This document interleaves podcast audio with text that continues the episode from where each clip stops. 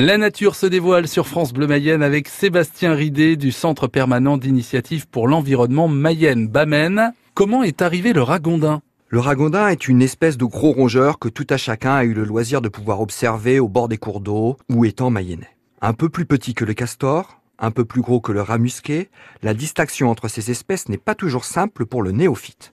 Il s'agit d'un animal exclusivement herbivore.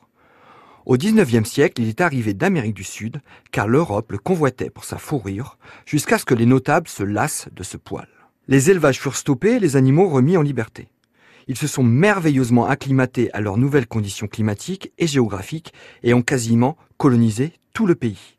Une des particularités morphologiques du ragondin est le positionnement chez les femelles des mamelles.